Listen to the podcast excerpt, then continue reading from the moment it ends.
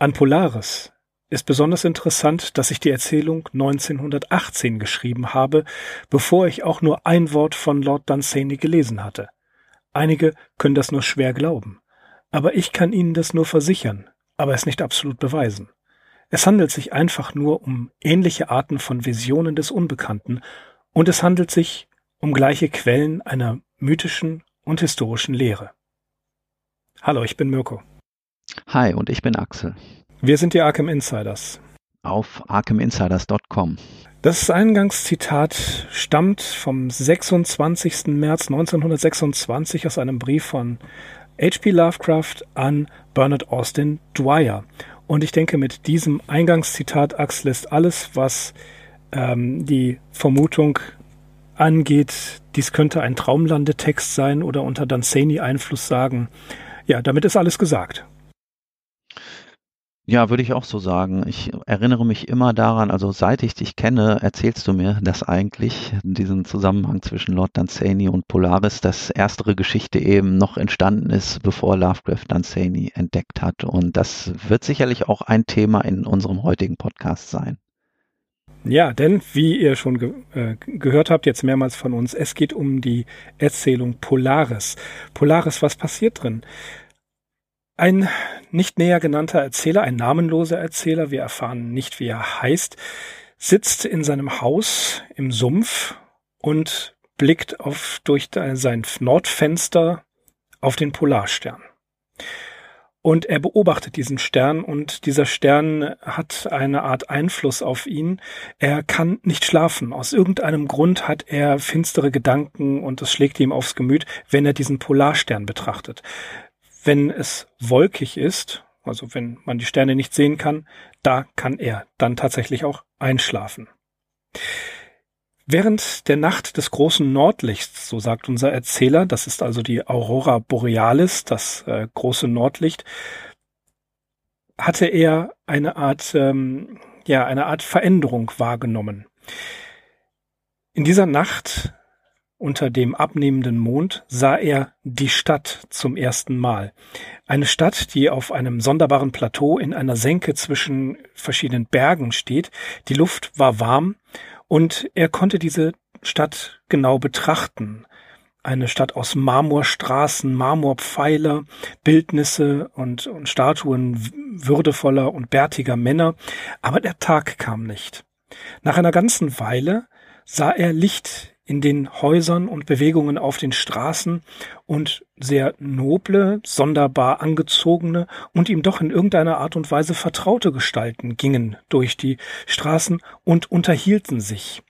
Die diese Unterhaltungen, die konnte er zwar verstehen, er kann, kennt ihren Inhalt, aber sie wurden in keiner Sprache geführt, die er eigentlich kennt. Etwas hat ihn verändert. In seiner Seele, so steht es hier, auch im Original steht Soul, ist etwas ja passiert, eine vage Erinnerung ist aufgestiegen. Und er war sich noch nicht sicher, was er, was er davon halten soll.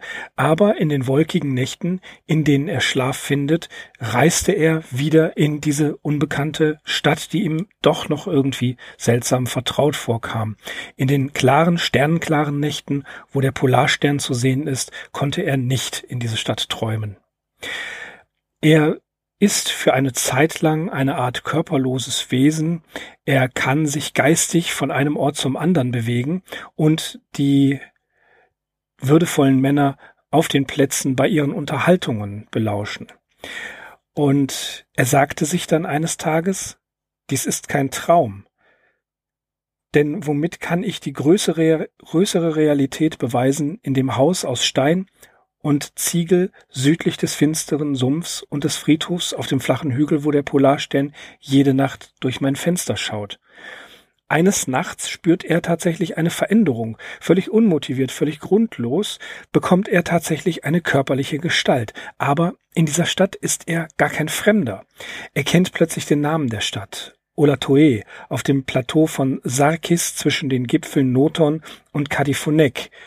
Dort äh, er bekommt eine menschliche Gestalt, er ist nicht mehr ein geistloses Wesen oder ein körperloses Wesen, Verzeihung, ein geistiges Wesen, das durch die Stadt ziehen kann, sondern er ist jemand, den die Leute kennen und nicht nur irgendwelche Leute, sondern Alos, der Heerführer der Stadt Olatoe, ist sein bester Freund und hielt eine Rede, eine Kampfrede, wie er sagt, das war die Rede eines echten Mannes und Patrioten. Denn in dieser Nacht wurde äh, allen bekannt, dass die Stadt Daikos gefallen und eingenommen wurde von Feinden, die Inutos genannt werden, die vor fünf Jahren aus dem Westen plötzlich aufgetaucht sind und all das gesamte Königreich überrannt hatten. Nachdem die Inutos die Orte am Fuß der Berge eingenommen hatten, war der Weg zum Plateau zur Stadt Olatoe eigentlich frei. Und nun mussten sich die grauäugigen Männer von Loma, so heißt das Land, zusammenfinden und Widerstand leisten. Alos, der Oberbefehlshaber der Truppen, gemahnt die die Männer von Loma an die Tradition ihrer Vorfahren, die, die damals, als die Eisdecke aus dem Land Zompna immer größer wurde, gen Süden gezogen sind und sämtliche Feinde in dieser Ebene besiegt hatten. Der Erzähler der gute Freund von Alos dem Heerführer soll auch eine Rolle bekommen, aber nicht die Rolle eines Kriegers, denn, so ist der Erzähler, ähnlich wie Lovecraft, immer wieder bei sonderbaren, an, äh, sonderbaren Ohnmachtsanfällen ausgeliefert, wenn er Stress oder Anstrengungen erdulden musste. Aber der Erzähler hat die schärfsten Augen in der Stadt, auch wenn er täglich mehrere Stunden über den pnakotischen Manuskripten und die, der Weisheitslehrer der zoponastischen Väter sitzt und studiert. Die Pflicht, Ausschau zu halten, nach dem Feind zu schauen, ist sehr, sehr wichtig. Und so wird er zum Wachturm von Tapnen geschickt und soll von dort Zeichen geben, wenn sich die Inutos durch den Engpass der Gipfel annähern. Er klettert auf den Turm und im allerobersten Turmzimmer da hat er wieder den abnehmenden Mond vor Augen. Und durch eine Öffnung im Dach schaut der Polarstern herunter. Und es ist ihm, als würde der Polarstern durch eine Geiststimme in seinen Kopf hineinsprechen, einen, ihn einlullen, ihn in Schläfrigkeit treiben. Ich zitiere aus der Edition Fantasia. Schlummre Wächter, lass die Sphären kreisen und mich wiederkehren. Nach 26.000 Jahr an den Ort, wo ich jetzt war. Andere Sterne sollen aufgehen, in der Himmelsachse stehen, milde Sterne, die indessen schenken dir ein süß Vergessen. Erst nach meinem Rundgeleit plagt dich die Vergangenheit. Und er schläft ein. Er schläft ein und kann dann nicht mehr wirklich unterscheiden. Träumt er noch oder ist er in Olate oder ist er in dem Haus im Sumpf? Er weiß es nicht. Und ahnt aber, dass er während seiner Wache eingeschlafen ist. Und dann kommt eine sehr interessante Passage. Er fleht die Traumgeschöpfe um ihn herum an. Es, er geht nicht näher darauf ein, ob diese Traumgeschöpfe nun die Männer von Loma aus der Stadt sind oder andere Wesen. Er fleht an, sie zu wecken, dass er seinen sein Dienst auf dem Wachturm weiterführen kann. Aber sie wecken ihn nicht, sie verhöhnen ihn und sagen ihm, dass er nicht träumt. Sie sagen, dass es das Land Loma nicht gibt und dort oben im Norden, wo angeblich Loma ge äh, gelegen haben soll, da ist seit Jahrtausenden nur Eis und Schnee und Menschen gab es dort nicht, außer den untersetzten gelben Gestalten, die Eskimos genannt werden. Und dann wird es ganz skurril. Er erwacht oder er erwacht nicht. Er findet sich plötzlich in dem Haus im Sumpf wieder und sieht den Polarstern und weiß nicht, in welcher Realität er sich befindet. So würde ich Polaris zusammenfassen, Axel. Ja, der beste Satz, der es auf den Punkt bringt, ist, er erwachte oder er erwachte nicht. Ja, ja so wir wissen es nicht. Leitmotto der ja. Geschichte. Äh, ganz kurz zur, ganz kurz zur Veröffentlichungshistorie. Ähm, es hat zwei Jahre gedauert, bis die Geschichte nach der Entstehung erstmals gedruckt wurde. Und zwar ist ähm, sie zuerst erschienen in der Zeitschrift von Alfred Galpin, The Philosopher. Im Winter 1920. Das war auch die einzige Ausgabe, die je das Licht der Welt erblickt hat. Dann ähm, hat es nochmal sechs Jahre gebraucht, bis ein erneuter Abdruck zustande kam, diesmal im National Amateur, also abermals einer Amateurzeitschrift. Im Februar 1934 ähm, kam sie nochmal zum Abdruck im Fantasy Fan und dann schließlich wurde sie geadelt in Anführungsstrichen in den Weird Tales im Dezember 1937 und diesen Abdruck hat Lovecraft natürlich nicht mehr mitbekommen. Es ist für eine sehr kurze Erzählung, es sind nur ein paar Seiten, ist sie meiner Meinung nach erstaunlich komplex. Und tatsächlich ähnlich die Hauptinspiration, ähnlich wie bei Dagon, ist ein Traum. Am 15. Mai 1980 schreibt er an Maurice W. Moe, vor ein paar Nächten hatte ich einen merkwürdigen Traum von einer merkwürdigen Stadt, einer Stadt mit vielen Palästen und vergoldeten Kuppeln, die in einem Talkessel zwischen grauen, schrecklichen Hügeln lag. Nicht eine Seele war in dieser Weite von steingepflasterten Straßen und Marmorwänden und Säulen anzutreffen, und viele Statuen auf öffentlichen Plätzen waren Abbilder von merkwürdigen, bärtigen Männern in Roben, wie ich sie nie zuvor gesehen habe. Und Lovecraft beschreibt tatsächlich weiter ähm, die Gegend, das Gefühl, was wir auch in Polaris lesen können. In der Tat hier eine, ja, nicht Traumlande-Geschichte im Sinne von, ähm, von den Landen von Celephais oder der Traumsuche nach dem unbekannten Kadas, sondern ähm, auch Lovecraft hat diese Stadt mehr oder weniger geträumt. Hier war ein Traum mal wieder Inspiration. Ja, der Traum ist allerdings auch nur eins der autobiografischen Elemente, die in der Geschichte vorkommen. Da werden wir sicherlich auch gleich noch was zu sagen. Aber wo du gesagt hast, ähm, es ist im Prinzip schon so eine Traumlandgeschichte. Wir stoßen hier auf jeden Fall auf Begriffe, Begrifflichkeiten, die uns nachher sowohl in den Traumlanden wieder begegnen, als auch äh, im Cthulhu-Mythos insgesamt. Ich denke da vor allem an das Land Loma. Wichtig natürlich die pnakotischen Manuskripte Ägypte, Gnopke wird nachher im Cthulhu-Mythos, wenn auch bei anderen Leuten eine Rolle spielen. Olato, die äh, Stadt, taucht nachher in einer der Traumlandengeschichten nochmal auf. Wenn ich sage, sie taucht auf, das sind einfach nur Namensreferenzen, ohne dass jetzt äh, diese Städte eine besonders große Rolle spielen oder dass ihnen da irgendeine besondere Bedeutung zukommen. Sie haben halt einen fremdländischen oder exotischen Klang und sollen dann dafür die richtige Atmosphäre einfach sorgen. Ja, und dass ähm, Lovecraft solche Sachen, die er mal so ein bisschen als Name-Dropping oder als ähm, Booster für seine Atmosphären verwendet hat, recycelt, das ist, äh, das sehen wir dann später hier, wie du gerade richtig gesagt hast. Dirk W. Mosick stellt fest, dass Lovecraft Polaris natürlich vor seiner Kenntnis der Texte Danzanis geschrieben hat. Es bedeutet aber auch, dass Lovecraft seine späten Erzählungen, die allgemein als Traumlande Zyklus bezeichnet werden, höchstwahrscheinlich, vielleicht auch in äh, nicht ganz so starker Form, auch ohne die Kenntnisse des Werks von Lord Dunsany geschrieben haben könnte. Das wiederum führt mich zu der Überzeugung, dass es gewisse geistesgeschichtliche, ideengeschichtliche Parallelen ähnlicher Charaktere gibt, die nichts voneinander wissen, die immer aber wieder ähnlich denken und schreiben. Ich habe das ja schon mehrmals gesagt, dass äh, ein Vergleich der Werke Kafkas und Lovecrafts sich durchaus lohnen würde. Ähm, Dunsany steht hier nicht Pate, aber beide, Dunsany und Lovecraft, greifen auf eben einen gemeinsamen Einfluss zurück, Edgar Allan Poe, und weder Lovecraft noch Dunsany, wir wissen es, verleugnen diesen Einfluss und die Prosagedichte von Poe, die stehen hier mit Sicherheit ähm, Pate. Lovecraft verwendet in Polaris erstmals wirklich mythische Namen. Gut, er hat auch noch nicht so viele Geschichten geschrieben. Ähm, da ist dieses erstmal jetzt nicht besonders hervorzuheben.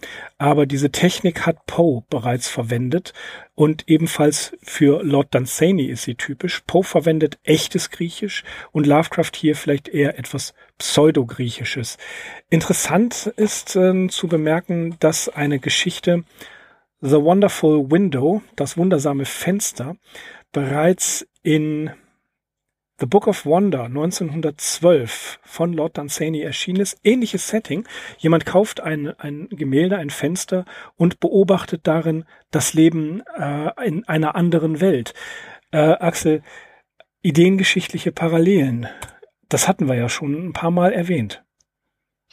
Ja, aber du selbst ähm, führst uns schon ganz auf die richtige Fährte. Ähm, ich würde schon auch sagen, dass dieser Einfluss von Poe auf beide so bedeutend gewesen ist, dass er sich eben auch in ihrem Werk niedergeschlagen hat. Wenn man allerdings im Detail schaut, dann muss man doch feststellen, dass Danzani zum Beispiel ähm, wenig diesen Aspekt des Traums geschildert hat. Gerade die Geschichte, die du genannt hast, das wunderbare Fenster, da geht es eben nicht um einen Traum, sondern da haben wir ja einen, einen Gegenstand, einen fest umrissenen Gegenstand, der hier als Auslöser oder auch als Tor zu einer anderen Welt dient. Und Lovecraft war auf jeden Fall jemand, der den Träumen, den eigenen Träumen eine große Bedeutung beigemessen hat im literarischen Schaffen. Und das ist wiederum ein ganz starker Link, den er, ähm, ja, den er zu Edgar Allan Poe hat, der auch diesen Aspekt des Traums gerade in seiner Lyrik, in seinen Prosagedichten immer wieder hervorgehoben hat. Und ähm, ja, wie du schon sagtest, natürlich, Danzani hat auch keinen Hehl daraus gemacht, dass er von Poe beeinflusst geworden ist. Wir lesen zum Beispiel bei ihm in der Autobiografie, da heißt es, die unheimliche Trostlosigkeit und die gespenstische Finsternis in den nebligen Gründen von Weir erschienen mir jahrelang furchterregender als alles, was es auf der Erde gab. Also da bezieht er sich auf Poes bekanntes Gedicht Ula Lume. Lovecraft wiederum favorisierte speziell äh, von Edgar Allan Poe Silence, a Fable und Shadow, a Parable. Beide hat er auch wieder ähm, in Anführungsstrichen verwurstet oder nimmt Bezug auf sie in seinen eigenen Werken und er lobt eben hier ihren altertümlichen, diesen orientalistischen Stil, die blumigen Ausdrücke und äh, ja, diese quasi biblischen Wiederholungen. Und das sind eben die Elemente, die sich sowohl Lovecraft als auch Danzani zunutze gemacht haben. Ja, den Aspekt ja, mit, die, mit diesen, den, ja, ja, bitte.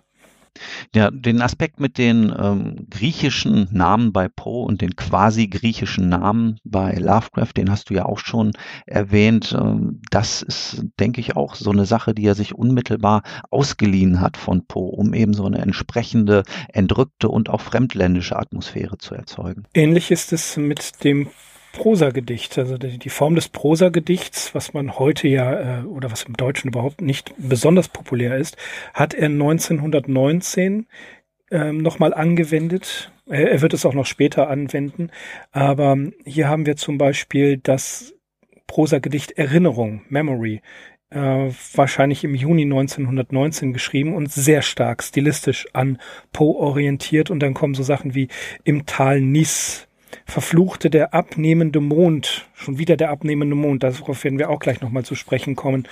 Ähm, und dann gibt es eine kurze Beschreibung von zerfallenen Palästen und zerborstenen Säulen äh, einer Zivilisation, die von der Natur völlig überwuchert ist. Und ähm, es kommt dazu, dass ein Dämon äh, verrät, dass das mal früher die Menschenkultur gewesen ist. Also ähm, auch hier Memory lohnt sich nicht eine eigene Sendung zu, drüber zu machen, aber auch ein Prosagedicht, was einen starken Anklang an Danzani und an Poe, äh, an ähm, doch auch an Poe hat. Ähm, die große Frage ist hier, welche der beiden Realitäten ist jetzt wahr? Ist die ähm, ist die Stadt, die Marmorstadt, die Wahrheit? Also Ola Toe, ist das die richtige, ist das die richtige Wahrheit oder ist das Haus im Sumpf die richtige Wahrheit? Das ist schon fast ein echtes Philip K. Dick Thema, ähm, wobei man nichts weiter erfährt über den über den äh, Erzähler. Er sitzt in seinem Haus im Sumpf wir wissen nicht, wo das ist, wir wissen nicht wann, wir wissen nicht, wer er ist und ob um ihn herum, außer dem Sumpf, dem Haus und dem Friedhof in der Nähe, noch irgendwas anderes existiert. Äh, ich finde das hochinteressant, dass er das hier so minimiert und die Stadt dafür ausbaut und ähm, äh, wesentlich detaillierter beschreibt. Ja, das ist ein Aspekt, der mir auch aufgefallen ist. Da bin ich ganz bei dir, denn für den Leser ist es tatsächlich entscheidender, dass ähm, während der Erzähler völlig unbestimmt bleibt, dieser Bewohner aus Olato, den wir auch nicht namentlich kennenlernen, ähm, der wird geografisch, zeitlich und auch sozial verortet. Also wir können relativ sicher sagen, wo sich die Geschichte abspielt. Wir erfahren von einem Freund, wir erfahren sogar vom Gesundheitszustand, Gesundheitszustand ähm, dieses Bewohners von Olato, seinem Scheitern als Wachtposten. Und ähm, ja, ich meine, da sind wir dann auch schon bei den autobiografischen Elementen. Das sind wir. Ähm, natürlich als allererstes sticht hervor Lovecrafts Versuch, sich am Ersten Weltkrieg zu beteiligen, der sowohl gesundheitlich daneben ging, als auch durch das Eingreifen seiner Mutter. Das haben wir in einer der früheren Biografiefolgen ja schon besprochen. Das ist ein ganz markanter autobiografischer Punkt. Ja, ansonsten fällt natürlich ähm, das große, wichtige Thema Astronomie auf, das hier in dieser Geschichte, ja, ja. das ist äh, ja. die Hauptrolle. Sehr präzise, also darum ist, sehr präzise. Genau, darum sehr präzise und darum dreht sich auch alles. Und man muss natürlich, ähm, ja, man muss es nicht wissen, was es mit diesem Nordstern, dem Polaris, auf sich hat. Aber das, was in diesem Gedicht, das Lovecraft hier eingebaut hat, angesprochen wird, diese 26.000 Jahre, das ist äh, natürlich ein interessanter Fakt, der einen vielleicht auch so ein hm. bisschen weiterbringt. Es ist ja, es ist tatsächlich so, dass die Erdachse im Raum nicht stabil ist und immer solche Kreiselbewegungen ausführt. Und ähm, der Polarstern, welches der Polarstern ist, das verschiebt sich alle paar tausend Jahre. Es ist nicht immer derselbe. Äh, so war etwa 2800 vor Christus Tuban der Polarstern. Äh, es waren ein paar andere Sterne, da gibt es eine Liste im Internet. In 12 bis 14.000 Jahren war es die Vega oder wird, nein, wird es die Vega sein. Ähm, und der Polarstern, den man jetzt kennt, ist tatsächlich in einer Periode von circa 26.000 Jahren wieder der gleiche Polarstern. Also was Lovecraft hier mit den 26.000 Jahren, das ist keine Zahl, die er einfach so ähm, aus dem äh, sich sich aus den Fingern gesogen hat. Dann das würde Lovecraft im Zusammenhang mit Astronomie niemals machen. Es gibt da einen äh, interessanten Aufsatz, über den wir auch schon mal gesprochen haben, im Lovecraft Annual von 2008 von T.R. Livesey Dispatches from the Providence Observatory, Astronomical Motives and Sources in Writings of H.P. Lovecraft. Und hier sagt er ganz klar, ähm, wir hatten schon über diesen Aufsatz gesprochen, ähm, Lovecraft, wenn er etwas in seinen Geschichten erwähnt, was in irgendeiner Art und Weise mit Astronomie zusammenhängt, dann können wir absolut sicher sein, dass sich das Sternbild in, ähm, äh, in King, Kingsport zu dieser Zeit auch genau dort befand. Ja, da ist Lovecraft hochpräzise. Zumindest nach dem damaligen ähm, Stand der Wissenschaft. Ob das heute immer noch alles so ist, das weiß man nicht. Das bringt mich auch zu diesem, ja, erdgeschichtlichen Aspekt. Also so wie die Umgebung, die Stadt und das Land geschildert werden, haben wir es ja wohl äh, mit einer ja, Zone zu tun, mit einer äh, klimatisch annehmbaren Zone. Äh, also man imaginiert da nicht den Nordpol, so wie das heute ja sein muss. Das wird ja am Ende der Geschichte auch aufgedröselt, dass es heute eben ein Land von Eis und Schnee ist. Und ja, 26.000 Jahre, das käme nicht ganz hin, denn die Vereisung der Antarktis ist wohl vor rund 25 Millionen Jahren hat sie stattgefunden und es gab allerdings äh, vor 6.000 bis 7.000 Jahren auch eisfreie Perioden. Also auf eine von diesen eisfreien Perioden, wie lange sie nun wirklich zurückliegt, können, kann ich nicht sagen, ähm, hat sich aber Lovecraft hier offenbar, ja, darauf hat er sich bezogen.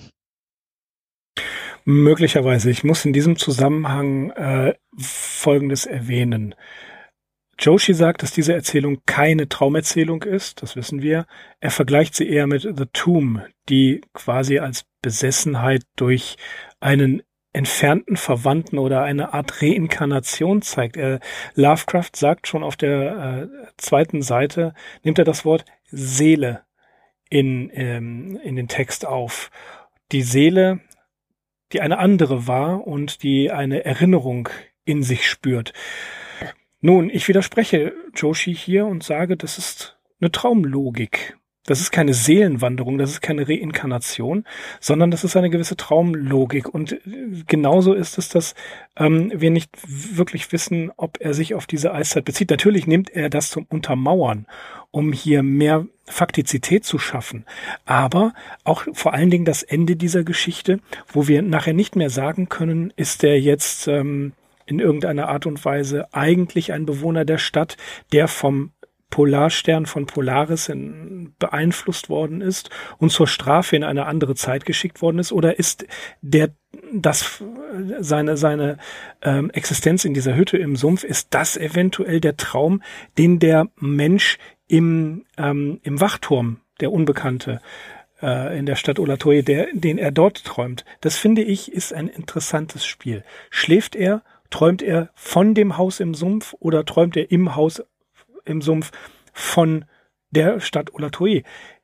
Wenn wir das am Anfang so sehen, da sagt er ganz klar, hier, ich sitze in diesem Zimmer und gucke mir den Polarstern an und habe so ein bisschen ein, ein beklemmendes Gefühl, habe Angst vor dem Polarstern, weil irgendwas nicht stimmt damit. Ähm, es ist die, es ist die Traumzeit, wie bei den Aborigines, die Traumzeit, ja, mehr als Realität angesehen wird, denn die Realität, die wir alle möglicherweise teilen. Und hier, in diesem Wagen, in diesem nicht so ganz klaren, finde ich, liegt der Reiz der Geschichte. Und in der Schilderung der Atmosphäre. Ja, das finde ich interessant, weil dann sind wir eben wieder bei diesem Philip K. Dick Aspekt. Da wollte ich gar nicht so schnell drüber hinweggehen. Ich bin froh, dass wir da jetzt nochmal auf das Thema zu sprechen kommen. Das war ja schon bei The Tomb vertrackt oder auch bei The Tomb sind wir nicht zu einer eindeutigen Aufdröselung der geschilderten Vorgänge gekommen. Also was ist da eigentlich genau passiert? Ja, ich bin auch der Meinung, St. Josh liegt da nicht ganz richtig, wenn er von einer psychischen Besessenheit spricht. Also sowieso nicht. Unter Besessenheit versteht man, denke ich, doch landläufig was ganz anderes. Und das wäre so, ja, eine sehr einfache Antwort auf diese von dir doch gut äh, und plastisch geschilderte komplexe Frage. Also auch ich würde mich da einer eindeutigen Antwort entziehen wollen. Vor allem finde ich auch ähm, diesen, ähm, den Rahmen interessant. Man fragt sich, was, was ist das für eine Behausung, wo sich der Erzähler befindet? Es heißt ja dort, ein Zimmer, in einem Haus aus Stein und Ziegel südlich eines finsteren Sumpfes und eines Friedhofs auf einem kleinen und auf einem kleinen flachen Hügel. Ich habe auf ähm, Tor.com, dort gibt es eine, eine Kolumne, die heißt Lovecraft Reread, also Lovecraft wiedergelesen zwischen zwei Autorinnen und dort schreibt die eine Anne M. Pillsworth, ähm, in einer Besprechung dieser Geschichte, sie schreibt, dass das Butler Hospital zum Beispiel aus Ziegel und Stein bestanden hat und man von dem Gelände aus den Sekong River beziehungsweise sein sumpfiges, seine sumpfigen Randbereiche überblicken konnte und außerdem stieß im Norden auch noch der Swan, Swan Point Cemetery an. Das war ein Aspekt, bevor ich das noch gelesen habe, ging mir mal immer durch den Kopf, ob der Erzähler vielleicht in irgendeinem Irrenhaus sitzt und ja, ob der vielleicht einfach wahnsinnig ist und äh, diese Träume Teil sein, diese Träume oder Visionen Teil seines Geisteszustandes sind. Darauf werden wir ja auch noch kommen. Wir werden noch einen äh, in den nächsten Geschichten einen ähm, Erzähler finden, der tatsächlich im Irrenhaus sitzt und die Geschichte erzählt. Das kommt schon sehr, sehr bald. Äh, das ist eben der Punkt, den ich, den ich so interessant finde. Du sagst, ähm, natürlich gibt es da einen Bezug zum Swan Point Cemetery, zum Butler Hospital. Ähm, das hatte ich gar nicht gewusst. Das habe ich noch, muss ich mir gleich ähm, mal anschauen, den Artikel. Du verlinkst den doch sicher. Mhm. Ne? Genau, also lest euch diesen Artikel durch. Ich finde das immer wieder interessant, wenn solche Aspekte ausgegraben werden. Ähm, und das sind so Links in die Realität hinein in Lovecrafts Realität hinein. Äh, so wundert es mich auch nicht, dass die Erzählung im Spätfrühling oder Sommer geschrieben worden ist. Denn sie hat tatsächlich, äh, es wird von der, von der warmen Luft gesprochen. Ähm, ich, ich glaube, dass die viele Traumlandegeschichten viel Frühlingshaftes haben wohingegen die Traumsuche nach dem unbekannten Kadath eher, wie ich finde, eine Wintererzählung ist. Also manchmal hat man es ja so, dass man Erzählungen und Bücher in, zu bestimmten Jahreszeiten verortet. Und ich glaube, eine solche Geschichte wie Polaris kann tatsächlich nur im Spätfrühling oder frühen Sommer geschrieben werden. Was sagst du? Ja, das ist allerdings auch ähm, eine Thematik, über die ich mir noch keine Gedanken gemacht habe. Aber so wie du das erklärst, könnte es immerhin schlüssig gewesen sein. Ja. Eine andere Lovecraftsche ähm, Sache, die uns hier anspringt, ist natürlich der Patriot Alos, der Heerführer, ein echter Kerl, ein echter Patriot, der hier gegen die Inutus naja, ich will nicht sagen hetzt, aber er sagt den Männern von Loma, wir müssen uns gegen diese gelben Teufel wehren, the Yellow Peril, ähm, die, die gelbe Furcht und so weiter. Das, das sind natürlich Sachen, das kann man machen. Äh, was ich andererseits wieder etwas befremdlich finde, ist, wie kommt Lovecraft auf die Eskimos? Natürlich Polar Forschung war zu dieser Zeit en vogue. Es waren noch leere Flecken auf der Landkarte und Lovecraft interessierte sich sehr für die Polarkreisforschung. Sowohl die Arktis als auch die Antarktis. Das hat ihn sehr fasziniert, wie wir dann später in die Berge des Wahnsinns noch etwas genauer sehen werden. Aber hier frage ich mich, warum ausgerechnet die Eskimo oder die Inuit? Aus welchem Grund sollen das die Barbaren sein? Das erschließt sich mir überhaupt nicht. Ja, das wäre so ein ein Thema für diesen polaren Mythos an sich, äh, in dem Lovecraft ja auch eine Rolle spielt. Du hast schon darauf hingewiesen, Berge des Wahnsinns. Ähm, ja, möglicherweise ähm, sind die Bewohner des Landes Loma oder die Bewohner der Stadt Olate, ähm, waren das einmal die Arier, die halt dann von irgendeiner ähm, ja, Rasse aus dem Osten oder wo sie herkamen, vertrieben worden sind. Also die Inutos kamen aus dem unbekannten Westen. Ja, aus dem das, Westen. Das, mhm, okay. Genau, das schreibt er so. Aber dieses, ähm, dieses edle, ähm, die hochgewachsenen, grauäugigen Männer von Loma, von ähm, das ist, hat schon was. Das ist dieser Clash of Cultures. Eine hohe Kultur wird hier äh, stilisiert. Die, äh, die Stadt wird so beschrieben, mit ihren Marmorstraßen und den Bildnissen der bärtigen und würdevollen Männer, der weisen Männer, denen er zuhört. Ähm, und die müssen sich gegen barbarische Horden verteidigen. Das hat natürlich schon so ein bisschen, ähm, also das, das ist so ein, wie soll ich sagen, flach. Ja, aber wie gesagt, das war, ähm, das haben nicht erst die Nationalsozialisten, also diesen Arierkult äh, definiert. Ne, den, das war eine, eine, Meinung oder eine Richtung, den Leuten äh, die, äh, angehangen haben und ja, da, nimmt er irgendwie kurz drauf Bezug. Natürlich wissen wir auch bei Lovecraft, wie es gemeint ist. Also ja, da die barbarischen Horden, ähm, die das Volk der Dichter und Denker da überrennen und sich breit machen und so erklären erkläre ich mir zumindest dann auch den Schluss, dass eben heute dort die Eskimos ja. das äh, Zepter schwingen am Nordpol. In, in Scharen. Ja, in Scharen der Kriegskunst, äh, sehr weise in der Kriegskunst und äh, ohne Ehrgefühl. Das, das ist wohl der Punkt, der mich am, der mich wirklich stört an dieser Geschichte. Die Wahrheit, die Verwirrtheit oder das, was, was nicht so ganz klar erklärt wird, in welcher Realität befindet er sich jetzt, das finde ich sehr reizvoll. Aber das, das ähm, ist des Guten dann doch zu viel oder des Schlechten. Interessant ist auch, dass er sich des Wortes Seele bedient. Es ging eine Diskussion mit Maurice W. Moe vor, äh, bevor er Polaris geschrieben hat, welches denn nun eine richtige Realität sei. Gibt es Gott, gibt es nicht Gott? Theologische, philosophische Gründe werden angefügt. Ähm, wir wissen aus unserer Folge über die Philosophie H.P. Lovecrafts oder seine philosophische Einstellung, was ungefähr dabei rausgekommen sein dürfte. Äh, was anderes, was hochinteressantes ist, dass er den schwindenden krummen Mond, ja, The Horned Waning Moon im Original, mehrmals erwähnt. Dass immer, wenn der auftaucht, irgendeine Veränderung stattfindet. Und interessanterweise im esoterischen oder auch astrologischen Denken, was Lovecraft absolut nicht gut fand. Er war ein Gegner der Astrologie, bedeutet aber der abnehmende Mond die Phase der Erneuerung, des Winters, des Abschieds und der Vergänglichkeit. Also er hat den schwindenden, krummen, den abnehmenden Mond nicht ohne Grund genommen, sondern ich bin der Meinung, dass er hier einen klaren, nicht astrologischen, aber mythologischen Bezug dazu genommen hat. Und mythologische Bezüge, was die Mondphasen angeht, da kann er sich ja an einem großen Fundus bedienen. Ja, er schreibt ja auch, äh, die abnehmende Sichel des Mondes rot und finster, die zwischen den Dünsten zitterte.